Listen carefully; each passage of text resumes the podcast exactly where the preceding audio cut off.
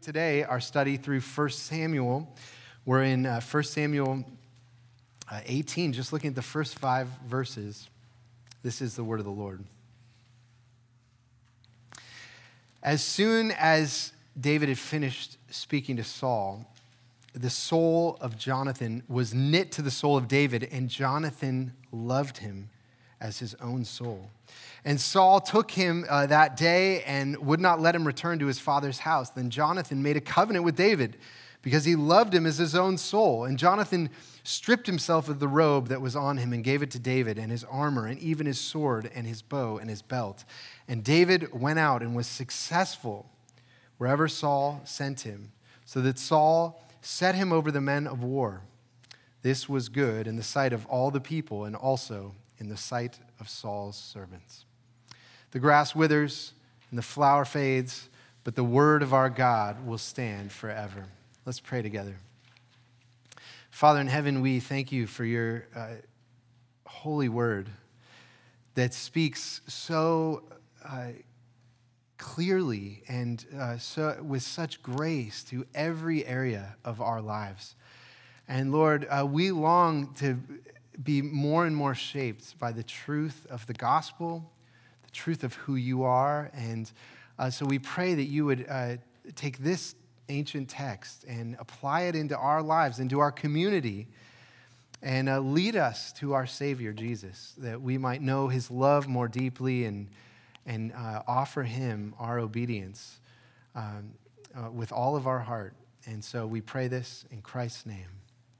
Amen. Amen. Well, our topic uh, today is friendship, uh, which I think is a fascinating topic. It's definitely, I think, underappreciated in our uh, culture. And actually, I just recently reconnected with uh, a friend, a childhood friend. His name was Ali, who was my best friend from uh, third to fifth grade, just for three years. He was my best friend. I loved Ali. And uh, he ended up not being a friend because I was friend with another kid that he didn't like, so he wasn't my friend anymore. And so we reconnected. We hadn't talked in like 20 years. We talked on the phone for like an hour. I was sitting in my car in the driveway talking to him for like an hour. And then we got together a couple times. And he's so funny. I mean, third to fifth grade, we're like 10 years old. And he's like, Bro, I got your back. You know, I'm like, I haven't talked to you in 20 years. He's like, You're one of my people. And it's amazing after all those years, such a deep and profound bond that is uh, created through friendship. And, uh, but friendship is a very interesting topic in the church uh, because I, I, can't tell you how many people who talk to me and say when they want to get plugged into a church, they're saying, the thing that I'm really looking for is I want some community in my life. And the word community can mean a lot of different things. But I think for most people, what they mean is, well, I'd really like to find a few really deep, close, lasting friendships. And the problem with that is that almost by definition, friendship is in conflict with community. Friendship's in conflict with community. And, and C.S. Lewis puts it this way this is what he says Friendship is essentially between individuals. The moment two men are friends, they have in some degree drawn apart together from the herd, the pack or herd, the community may even dislike or distrust it. Its leaders very often do. Headmasters and headmistresses and heads of religious communities, colonels and ship's captains can feel uneasy when close and strong friendships arise between little knots of their subjects. And we know that. You know, it's very, if friendships form in a church, what do we almost immediately call them? Cliques. Lewis would agree that friendship is contrary to community. And so we have to ask the question as a church, what are we about? Are we about friendship or are we about community? Well, I, I think we have to understand that they're both important, but community and friendship are different. And actually, in the ancient world, the, the Greek had different words for different kinds of love. You know, friendship was uh, uh, philista, or uh, philia, sorry. Friendship was philia, and it, romance was eros. And then community life in the church was agape, was the, the unconditional love that God has for all his people and the unconditional love that we have for each other. It's kind of a duty that we have as brothers and sisters in Christ that we're going to serve and care for one another. But what we see in this passage is the friendship between David and Jonathan. that formed. And this friendship was not open to everyone. You see the individual quality of it. Verse 1 says, As soon as he had finished speaking to Saul, the soul of Jonathan was knit to the soul of David, and Jonathan loved him as his own soul. Friendship is a great gift when it forms. And so today, what I'd like to do is draw out a few observations from this passage about the nature of friendship. I think friendship is a skill. Uh, being a good friend, making friends is a skill. And so I'd like to out, point out four insights for us today from, uh, from 1 Samuel 18. Uh, for our reflection today, this is what they are is that first, friendship is a form of love. Second, friendship is built on affinity. Third, friendship is covenantal. And fourth, friendship is learned from Jesus.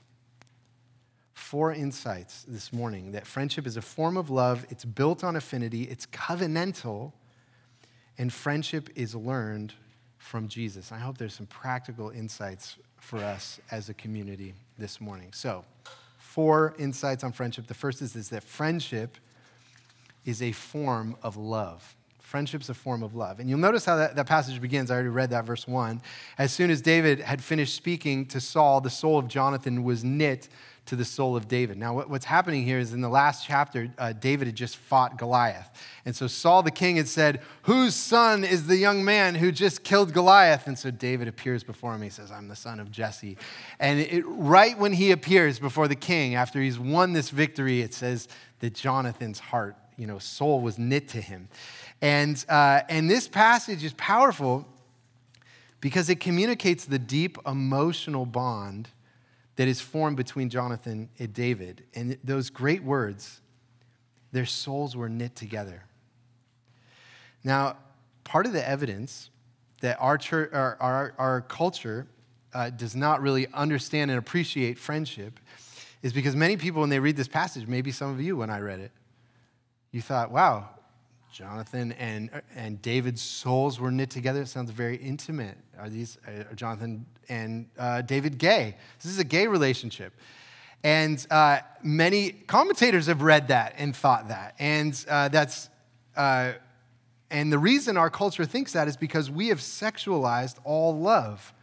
Ever since Freud, we think deep down our affections and loves are ultimately sexual, that what's really going on in so many parts of life is really erotic love. Now, that's clearly not the case in this passage. Not only is there not a shred of mention of romantic connection, the Old Testament uh, speaks clearly against homosexuality, and it would have not been thinkable for the original audience to have think that that's the dynamic that is happening in this, in this verse. And actually, Anthony Esolen has pointed out that by forbidding homosexuality, the Bible was creating the opportunity for friendship. I think this is an interesting insight. This is what he says The stigma against sodomy cleared away ample space for an emotionally powerful friendship that did not involve sexual intercourse. Exactly as the stigma against incest allows for the physical and emotional freedom of a family. So when a culture says that incest is wrong, it allows a brother and sister to be friends and to hug each other and to know each other and to love one another. It creates space for friendship.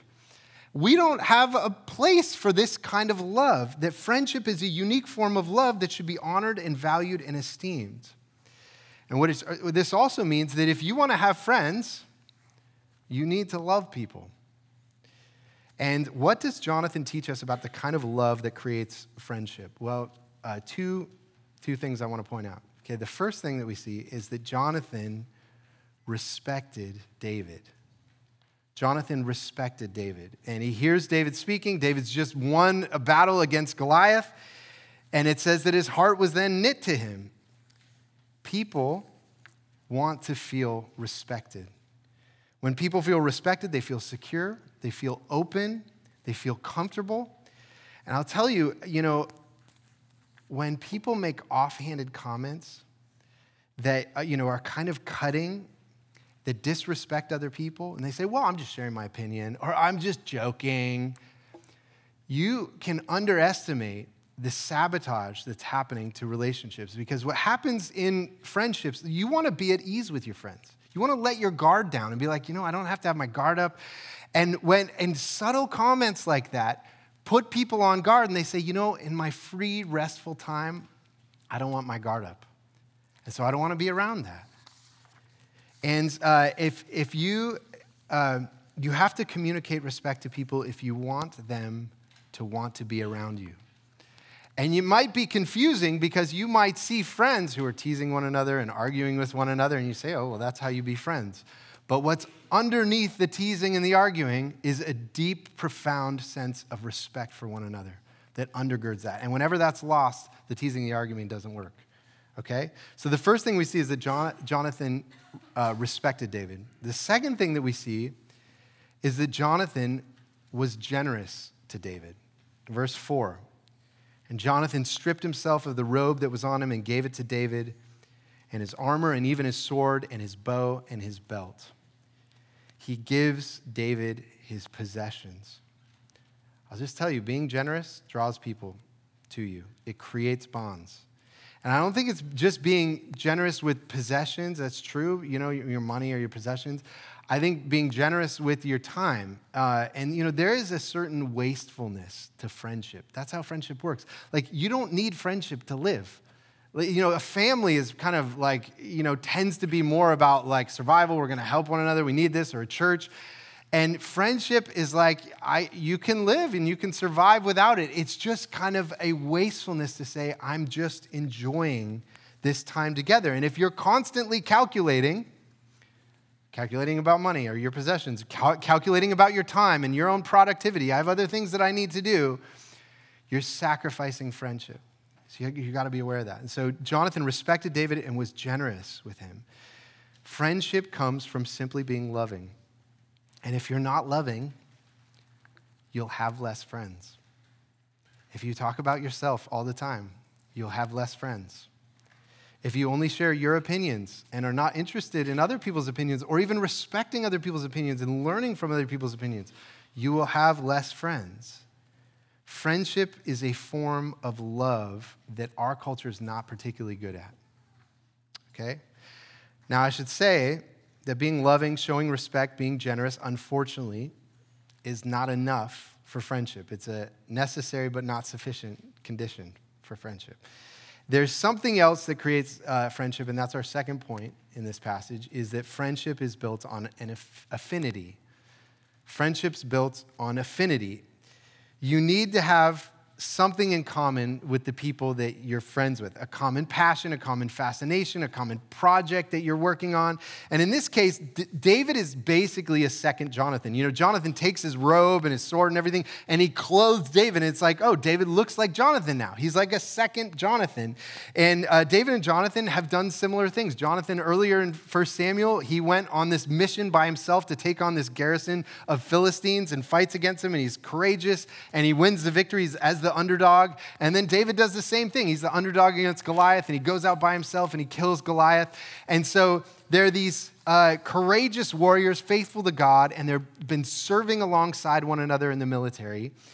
And it's this, uh, it's in this understanding of each other that a deep bond is formed. And the commentator Robert Bergen, he puts it this way. This was understandable because David and Jonathan had much in common. They were both courageous and capable young warriors who possessed profound, faith in the Lord. Both had initiated faith motivated attacks against militarily superior Philistines that had resulted in great victories for Israel. So, affinity means there's some similarity that builds a bridge or builds a bond. And so, just practically speaking, that means the more things that you are interested in, fascinated with, love, the more possibility you will have for friendship. And, uh, and in the intro, you know, I quoted um, C.S. Lewis, and uh, C.S. Lewis wrote a famous essay on friendship. It's in his book, The Four Loves, and it's a masterpiece. If you want something to do this afternoon, you go read C.S. Lewis on, on friendship. And one of the things that C.S. Lewis uh, does is explain the difference between friendship and falling in love. He said they're very different kinds of love. This is what he says Lovers are always talking to one another about their love. You know, when you're falling in love or something, you say, I was thinking about you all day. You know, I just couldn't get my mind off of you. Now, okay? Then he says, friends hardly ever talk about their friendship. You know, if you said that to your friend, I was thinking about you all day, they'd be like, whoa, chill out, all right? I don't want to hear that. Don't tell me that you've been thinking about me all day, okay? Lovers are normally face to face, absorbed in each other, friends side by side, absorbed in some common interest. And you see what he says. Friendship is formed around something other than the two people. And actually, uh, Lewis goes on to say that throughout history, men in particular would go on hunts. And so they've got to get together and they've got to talk about their strategy for the hunt. And they've got to get the weapons together. How are we going to do the hunt? Then they go on the hunt. Then after the hunt they got to talk about how did the hunt go? What, what should we do differently next time? And he says there's all this talking and planning and debating that's going on. And this is the matrix for friendship it's that activity that, that creates friendship and uh, uh, one of my uh, oldest friends tyson smith's a, a deacon in our church and tyson and i met in college and we met in a badminton class and uh, up at Western. And in this class, uh, there was one guy that was clearly the best in the class. Actually, he went on to play in the NFL. He's, he beat everyone in the class. And then I was second, and then Tyson was third. if he could come up here, he'd probably reverse the order. But he wanted to beat me so bad. And competition is a matrix for friendship. The, you know, the, the competition, we'd play tennis together. He'd kick my butt in tennis, and we'd play music together. We played music. They're common interests that create the bond for friendship. And this could be food, it could be board games or hiking or talking about theology. It could be a million different things. The more things you love, the more chances there are for friendship. And I'll tell you, for those of you who are young people, if you're a teenager, if you're a high schooler a middle schooler, one of the saddest things of being in middle school or high school is when you think there's some in group and these popular people, and you say, I want to be friends with them so bad, but you might not even like them. You might have nothing in common with them. And there might be someone right next to you all the time that actually you have a lot of shared common interest with, that you could have a great friendship with, and you don't even see them. And the sooner you figure that out, that your true friend is the person who likes the things that you like, you will be much more happier for it. Who are those people? And Lewis gives a warning. He says, if you're looking for friends, you say, I just want more friends, you will tend to not find them. If you have interests or passions or projects, you will find friends along the way. This is how he says it. You will not find the warrior, the poet, the philosopher, or the Christian by staring in his eyes as if he were your mistress. Better fight beside him, read with him, argue with him, pray with him. This is great advice. And even in this passage, Jonathan and David were serving alongside each other. Uh, they had a common mission. Uh, verse 5, it says, And David went out and was successful wherever Saul sent him, so that Saul set him over the men of war. They had a common mission. And that's what brought them together. And I've, I've seen that throughout my life in the church, doing ministry with people having this is a project that we're going to work on. The closest friends come from doing that work together. Say, we've got something we need to work on. I have to give myself. You go through hardships and fears together, you enjoy successes together. And I'll say that Christianity is an enormous thing that we all have in common. I mean, it's a huge thing, a shared passion for Christ, discussion about the Bible, ministry and service together. There is tremendous opportunity for friendship here as we give ourselves to those things. And so, first, friendship is a form of love. In this passage, we see particularly respect and generosity. And second, friendship is built on an affinity. It's a common passions and interests and common loves and a common mission. But I'll tell you, uh, C.S. Lewis's views on friendship have been criticized, particularly recently, because Lewis said that friendship is entirely voluntary you are not obligated to be a friend. He says, I have no duty to be anyone's friend, and no man in the world has a duty to be mine. You just get to choose if you want to be a friend. You have no obligation to it. And in fact, Lewis's most famous friendship was with J.R.R. Tolkien, who uh, they had a small uh, reading group called the Inklings that met for, I think, about a decade. And Lewis helped Tolkien write uh, the, the Lord of the Rings. He was the one who pushed him along. He said, You got to finish this project. This is a really good book. Uh, but their friendship fractured. And I think people thought they were lifelong friends, and they really uh, they went their separate ways. Tolkien was critical of Lewis. Lewis was a bachelor. Tolkien had a family. They just had different lives. And I think something that Lewis misses is something we see in this passage between David and Jonathan, and that's a third point, is that friendship is covenantal. Friendship is covenantal. Jonathan and David are both warriors, and they have a lot in common, but they don't let their loyalty to one another remain kind of at the flimsy level of affinity. You see what it says there in verse 3? Then Jonathan made a covenant with David because he loved him as his own soul. And a covenant is a more formal relationship. You know, marriage is a covenant, it's a, it's a relationship that's built on promises. And I think this is valuable because sometimes when affinity forms a friendship, you can feel some pressure to be like, you know, I gotta like kind of perform. I gotta be interesting enough for this person to stay friends with me. I mean, if it's just voluntary, what if they get bored and they want a different friend? And I, you know, even I've had people say to me, like, are you excited to meet C.S. Lewis when you go to heaven? And I have, I don't think, I don't necessarily know that I'll get to talk to C.S. Lewis when I get to heaven. But even if I did, I'm always like, oh, I'm afraid I would bore him. Like, he's so interesting and witty, and he's read all these books. I'm not smart enough. I wouldn't know what to say to C.S. Lewis. It's too much pressure. And what a gift to have a friendship where you know there is loyalty and commitment. And actually, there's a book written a few years ago called uh, Spiritual Friendship by Wes Hill. Wes Hill calls himself a, a celibate gay Christian. And the book is about, you know, if you're a Christian who's going to be single your whole life, then friendship is really important. You need friends in your lives to protect you against loneliness. And, uh, but he has an interesting, uh, and I would say, you know, there are a lot of things in that book that aren't, if you go read that book, there are a lot of things that are not helpful. But he has an inter- interesting discussion critiquing C.S. Lewis. And he says that their medieval traditions were friends, like in monasteries would actually take vows of loyalty to one another. And it was basically like they're saying, You're going to become my brother. Like, you're like family to me now. And uh, something like that is happening in this passage. David and Jonathan are becoming family to one another. You know, Jonathan takes all his clothes that is like his inheritance, his robe and his sword, and he puts it on David and is basically saying, You are now a brother in my house. You're a brother in my house. I'm going to treat you that way.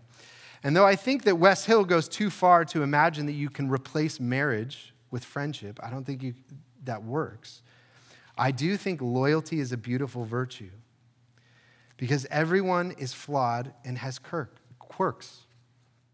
Everyone's going to frustrate you at times. And oftentimes you just need to decide, I'm going to be friends with this person. Love covers a multitude of sins. And don't we want that same thing in our lives? We know all of our quirks and things that are frustrating about us. And I remember my wife and I, uh, we went away for a weekend uh, several years ago, and we were praying through writing a mission statement for our lives.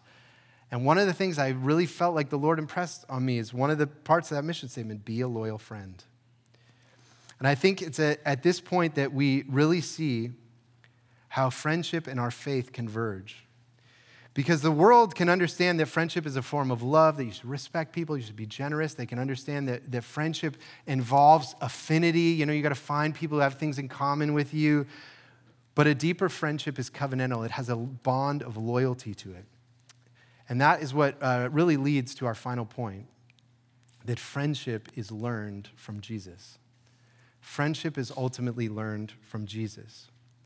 And if you're familiar with the Gospel of John, you'll know that our Lord has a, a famous saying that he said to his disciples, where he said, No longer do I call you servants, for a servant does not know what his master is doing, but I have called you friends. For all things that I heard from my Father, I have made known to you. And so being a Christian means that you've been befriended by Jesus. It's an incredible statement. He's the master of friendship. And so he's the best person to learn the skill of friendship from. And it's interesting, you know, C.S. Lewis says that there's no obligations in friendships. You don't have to be anyone's friend, you choose who is going to be your friends. And it's not like the love of, you know, in your family, you gotta love your family. The people in your church, you gotta love your church. Your neighbors, you're commanded to love your neighbors. Uh, and I think sometimes we think that Jesus' love for us is kind of that vanilla love, like, you know, he has to love everyone. And it's true, the Bible does say that Jesus loves the world. But that's not the way that Jesus talked to his disciples. He says to his disciples, You did not choose me, I chose you. And he didn't have to do it. I choose you as my friend. It was voluntarily, Jesus chose you. And, you know, who's more loving than Jesus? Who's more generous than Jesus? What act of affinity has ever happened in the history of the world than Jesus, the Son of God, took on flesh to become like us, to be one of us, to enter into a culture and to know us and to be close to us? And as Jonathan clothed David with his own clothes and said, You are such a close friend to me, you are now my brother. You are a son in my father's house. This is precisely what Christ has done for us. Whoever has been baptized into Christ has put on Christ, has been clothed in Jesus' righteousness, has been chosen as his friend, and he is covenanted with us. And he says that we are forever now his brothers. We are sons in his father's house with him. That's what Jesus says. He is the model. The center of our faith is the friendship of Jesus. In Christ, we have friendship, and in Christ, we learn friendship. And may that great friendship spill over into our church, into our workplaces, into our neighborhoods, into our hobbies, that we might know how to be friends with all kinds of people because Christ has been a friend to us. Let's pray together.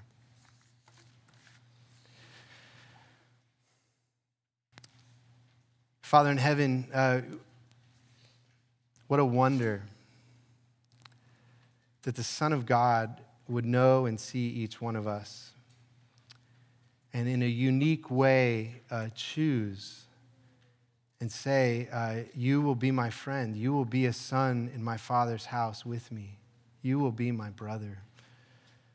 Lord, uh, we're filled with wonder, and uh, Lord, you know how deeply we long to be loved and known and so we pray that our community, as we, as we uh, love one another with the love that you've shown us, would also be a place where many friendships are formed. Friends are a gift from you, Father. And so we pray that you would abundantly bless us with those gifts in this community for your glory. In Jesus' name, amen.